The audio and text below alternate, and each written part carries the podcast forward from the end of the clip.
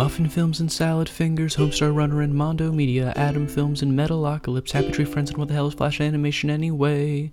Warning, not affiliated with Adobe. Welcome to Plug and Missing, the Flash Animation Flashback podcast, where we watch the Flash animations, webtoons, and shorts that we grew up watching in the halcyon days of yore. Of course, I mean the early 2000s. I'm Paul Reberg, and with me is my co host. John Ward. All right, John, well, we're back at it again. Can you tell us what we're looking at today? Okay, so today we're talking about the second three strong bad email segments from homestarrunner.com. So that's strong bad email number uh, four, five, and six. All right, I'm excited to get back into uh, some more strong bad emails. Always a good time. Yep. Should we do a quick reminder to anybody who's new what the strong bad email segment is? Yeah, it's basically uh, listeners were sending strong bad, the character strong bad from the homestarrunner.com, you know, cartoons, uh, emails, and he would respond to them on his uh, very old computers. Yep, that's that's pretty much that. Yep. So the first uh, one that we watched was Homestar Hair. I found this one very confusing.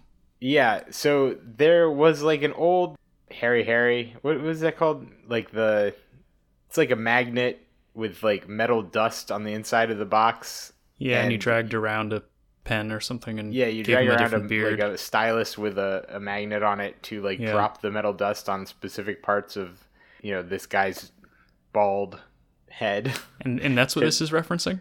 Uh, well, there's also there was a Flash cartoon game with it in the website.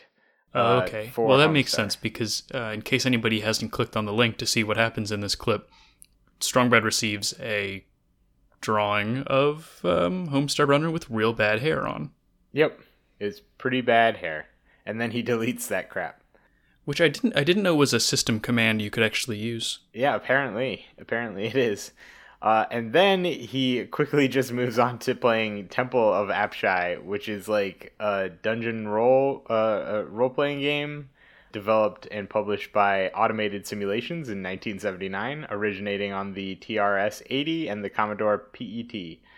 This is this is one of those Homestar Runner jokes where I can never tell if it's referencing something from like the 80s or if it's just random bullshit. But this it one's real. Looked, it it is real, and it looked enough like an actual game. Like there was like it, it, looked enough like an actual game that I felt like I should Google it. I did not know off the top of my head that this game that came out nearly a decade before I was born, mm-hmm. uh, you know, existed. It's definitely a real thing. I didn't get too many laughs out of this clip though. No, it was a weird clip. It's my least favorite out, out of the three. Uh, I, I, think, think it might so. have been more funny within context of the website at the time. Maybe? Maybe. But we are not going to go into the Wayback Machine to figure that one out. Nope. All right, so we've got our second clip, which is called Making Out and uh, basically it's this listener uh, mails in saying that she is upset because her boyfriend won't make out with her because he's jealous of Strong Bad, and uh, she's even tried to put on Peter Frampton songs.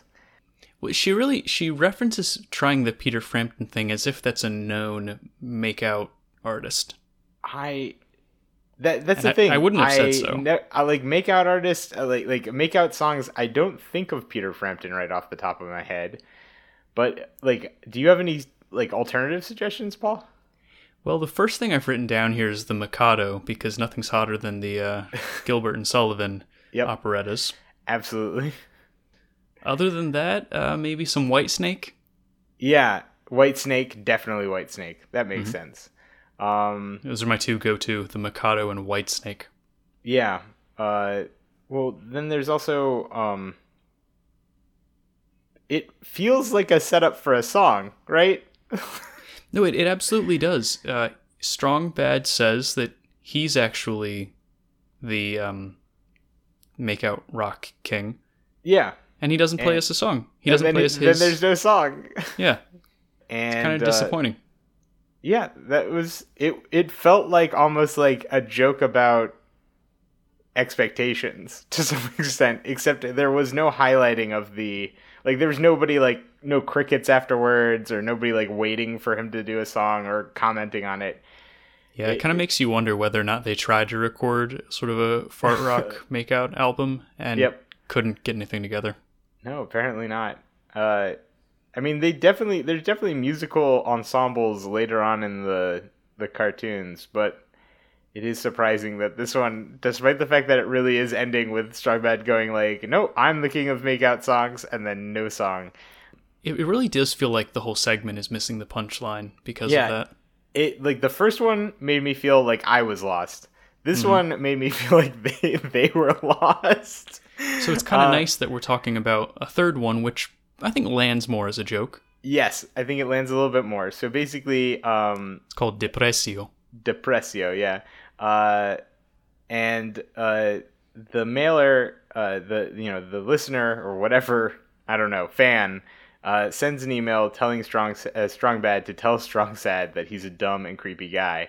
Strong Bad does this, and we sort of like meet Strong Sad in the middle of writing a letter to the listener, uh, to to the the fan, uh, and uh, he's using black letter typeface, and and he's drawn himself in a self portrait, making it a little weird. Um, in the background, there are posters in what I assume is Strong Sad's room. Boys Don't Cry by The Cure, and some kind of wonderful. It's a John Hughes movie from uh, 1987. Did, did you ever have a cure phase? Uh, I like The Cure. I still like The Cure. I don't regularly listen to The Cure, but I yeah, I had a Cure phase probably. Yeah, Well, I, think I- that's I guess- safe to say.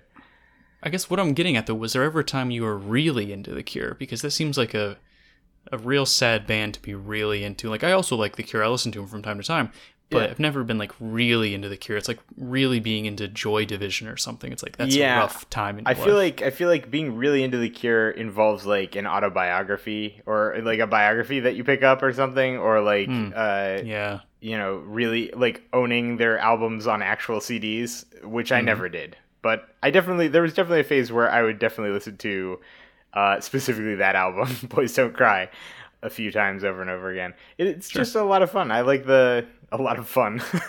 Well, uh, well, I don't know. It just speaks to a certain teen perspective. I think that sort of works. No, that's true. Uh, there's two other things we should say about this Sir Depressio clip. Uh, Mm-hmm. The first is that Strong Sad, when he's told by Strong Bad that this guy thinks he's a dumb and creepy guy, he really sadly tears the letter he was writing in half. know, it's, it's very it's very sad. cute. It's very good. Yeah. Uh, but but also, he's using a big tub of something just labeled school paste, School based. and it, it reminded me of something that I've I've thought before, which is that I never used paste in school. It was always Elmer's glue or a glue stick. Did I like age out of paste? What happened with paste? So paste is usually like a sort of organic compound, like like a wheat paste is usually what it is. So it's sort of like what you might make um, paper mache out of, except nowadays you just make paper mache out of Elmer's glue. Um, But it's yeah, it's sort of like a safer, non-toxic, more edible sort of thing that is, you know, not really used anymore. Elmer's glue is so cheap; it doesn't really matter. Is paste an effective bonding agent in the same way though? No, no, not remotely. That's why. That's another reason is because No. Glue sticks are less messy than all of them, and then Elmer's glue is way stronger than pretty much anything of comparable cost. So, You ever eat the paste? uh, no, I have never eaten paste even accidentally. I, I've eaten a lot of things, a lot of arts and school materials accidentally. Uh, Never paste. Never paste. No. I just feel like I've never had the opportunity to eat paste, and I grew up watching movies in which the kid was eating paste. I was like, where do, where do they find paste? Yeah, where's the, this paste? I'm intrigued. All right, well we've we've said the word paste enough that it now no longer holds any meaning whatsoever. Yep. Is there anything else we should talk about from these clips before we get to the morals? Well, so we do find out that the reason the clip is called Depressio is because uh, Strong Sad's email is depressio at homestarrunner.com. Which is funny. Uh, yeah. yeah, it's pretty funny, especially since it almost looks like he's trying to get depression at homestarrunner.com, but somebody's already got it, so he had to just like change it is good. slightly. Yeah. That would be good. It would be better if it was depression too or something like I don't know. Hmm. Um, but yeah, I think that's it. You got anything else to highlight? Nothing else. Uh, I liked the third one. The first two were little They were weird. maybe mishits, but that's okay. Yep. So we usually do morals, Paul. Uh, so I I read uh, my moral of the story for this week's uh, you know trio here is some emails are better left unread because I felt really kind of disappointed with the first two, and then the third one is about how Strong Bad doesn't really want to read the email. Yeah, that that's a very common sense interpretation here. I like that. Yep. How about you, My- Paul? You got a my moral? moral? Yeah, it, it's more focused on the third clip, which is that you shouldn't assume that someone does not like you just because of how they act, because maybe they do actually like you. Yeah. And maybe they are gonna send you a letter, or maybe they just don't think about you one way or the other, and that's okay too. Yeah. I do think that Strong Sad's just always on like the edge of like falling into depression. like that's his character trait. Mm. Yeah. So like just a gentle push from Strong Bad. Strong Sad should really think more about, you know, people's actions versus their meaning. Well, and with that, thank you for joining us for this episode of Plug and Missing. If you liked what you heard, please tell a friend, leave a review on iTunes, that kind of thing. You can also suggest to us what you'd like the next season to be about. We're still sorting that out, but we're more than happy to do strong bad emails for a while. They're always a lot of fun. Mm-hmm. If you want to talk more about Flash animation, you can at us on the various social media platforms at Plug and Missing, email us at plugandmissingpod at gmail.com, or check out plugandmissing.com for all kinds of other fun info. Do we have a link to any merch on plugandmissing.com? Nope. Then never mind. As always, this episode was co hosted by John Ward and Paul Reberg, produced by John with music by me. Come back next week when we're going to ask you. Would you like to update Flash? We're glad you could join us for just a little bit discussing Flash animation and what the hell it is. Until next week, we hope you're well. Please give us five stars on iTunes.